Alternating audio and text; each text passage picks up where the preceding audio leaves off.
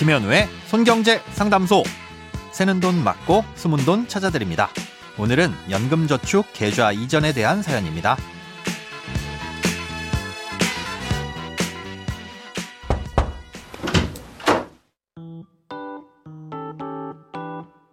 안녕하세요. 저는 현재 공무원으로 정년 퇴직 후 4년 뒤부터 공무원 연금이 개시됩니다. 그래서 퇴직 후 재취업하지 않는 한 4년간은 소득이 없습니다. 가지고 있는 개인연금은 연금저축보험인데 자세히 알아보지도 않고 가입한 데다가 수익률도 저조해서 IRP 계좌로 이전하려고 생각 중입니다. 그런데 기존 연금저축보험을 IRP로 이전하려면 55세가 돼야 한다더라고요.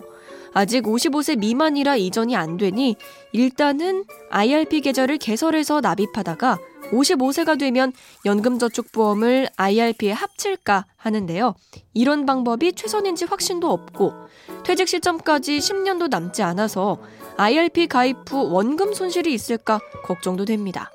차라리 그냥 은행 예적금이 낫지 않을까 싶기도 한데요. 얼마 남지 않은 재직 기간 동안 어떻게 준비해야 현명한 선택일지 고민입니다. 오늘은 청취자 최진희 님이 보내주신 사연입니다. 아, 수익률이 저조하기 때문에 고민 중이라고 하셨는데요. 그 외에 IRP로 옮겨야 할 다른 특별한 이유가 없으시다면 IRP로 이전을 하시는 것보단 연금저축 펀드 계좌로 이전을 하시는 걸 추천드립니다. 우선 IRP를 지금 새로 개설하시게 되면 55세가 되더라도 연금저축과 바로 합치지 못할 수도 있고 아, 기존 가입 시점에 따라 불리한 조건으로 바뀔 수도 있습니다. 55세 이후엔 연금저축과 IRP를 합칠 수 있고 상호 간의 이전도 가능한 건 맞습니다. 예, 다만 IRP든 연금저축이든 가입 후 5년이 지나야 연금으로 수령할 수 있는 요건을 충족하는데요. 이 요건을 모두 충족하고 있는 계좌들만 합칠 수 있습니다. 예, 지금 IRP를 가입해서 55세 이후가 되더라도 5년이 지나지 않았다면 합칠 수가 없는 거죠. 그리고 만약 기존에 가입하고 있던 연금저축 보험이 2013년 1월 이전에 가입한 계좌라면 10년 이상 유지해야 하고 연금은 5년 이상의 기간에 걸쳐 수령할 수 있습니다. 하지만 그 이후 가입하는 계좌는 5년만 유지해도 되는 대신 최소 10년 이상으로 나눠받아야 합니다. 만약 IRP를 신규로 가입해서 합치려고 하면 5년 동안 나눠받을 수도 있는 걸 10년에 걸쳐 수령할 수밖에 없게 된다는 거죠. 그래서 일단은 연금저축 펀드로 옮기시는 걸 추천드립니다. 연금저축은 세 종류가 있는데요. 사연자님이 가입하셨다는 연금저축 보험이 있고요. 연금저축 신탁 그리고 연금저축 펀드가 있습니다. 아, 이런 각기 다른 연금저축은 상호 간에 이전이 가능한데요. 이 중 연금저축 신탁은 판매가 중단됐기 때문에 신탁으로의 이전은 불가능하지만 그 외의 이동은 얼마든지 자유롭습니다. 아, 이런 연금저축 계좌 이전은 계좌를 그대로 유지한 채로 금융회사만 바꾸는 것이기 때문에 세액공제를 토해내는 불이익은 전혀 받지 않고 금융사만 옮겨지는 이 계좌 이체의 개념이라고 생각하시면 됩니다. 그래서 기존의 가입 기간도 그대로 인정받을 수 있고요.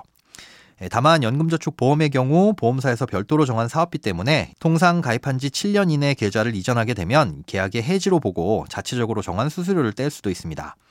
만약 조기에 이전하는 경우엔 반드시 해당 보험사에 연락하셔서 다른 금융사로 이전할 경우 수수료가 발생하는지 확인을 꼭 해보셔야 합니다. 아, 이렇게 연금저축 펀드로 이전을 한 뒤에도 나중에 55세가 되면 IRP 계좌로 상호간 이전이 가능합니다. IRP는 연금저축 펀드에 비해 좀 더 다양한 금융상품을 선택할 수 있다는 장점이 있습니다. 펀드와 ETF는 물론이고 예금이나 ELB, 단기 보험 같은 원리금 보장 상품들도 선택할 수 있고요. 최근엔 MMF 같은 단기 금융상품도 선택할 수 있도록 관련 규정도 개정됐습니다. 다만 원리금 보장 상품 외에 위험 자산은 최대 70% 이내로만 선택할 수 있기 때문에 공격적인 투자를 하려는 분들에게는 단점일 수도 있습니다. 사연자님의 경우 원금 손실이 걱정된다고 하셨는데요. 아, 그렇다면 연금저축 펀드로 운용하실 땐 채권형이나 채권 혼합형 펀드를 선택하셨다가 IRP로 이전하신 뒤엔 원리금 보장 상품의 비중을 점차 높여가시는 게 좋을 것으로 보입니다.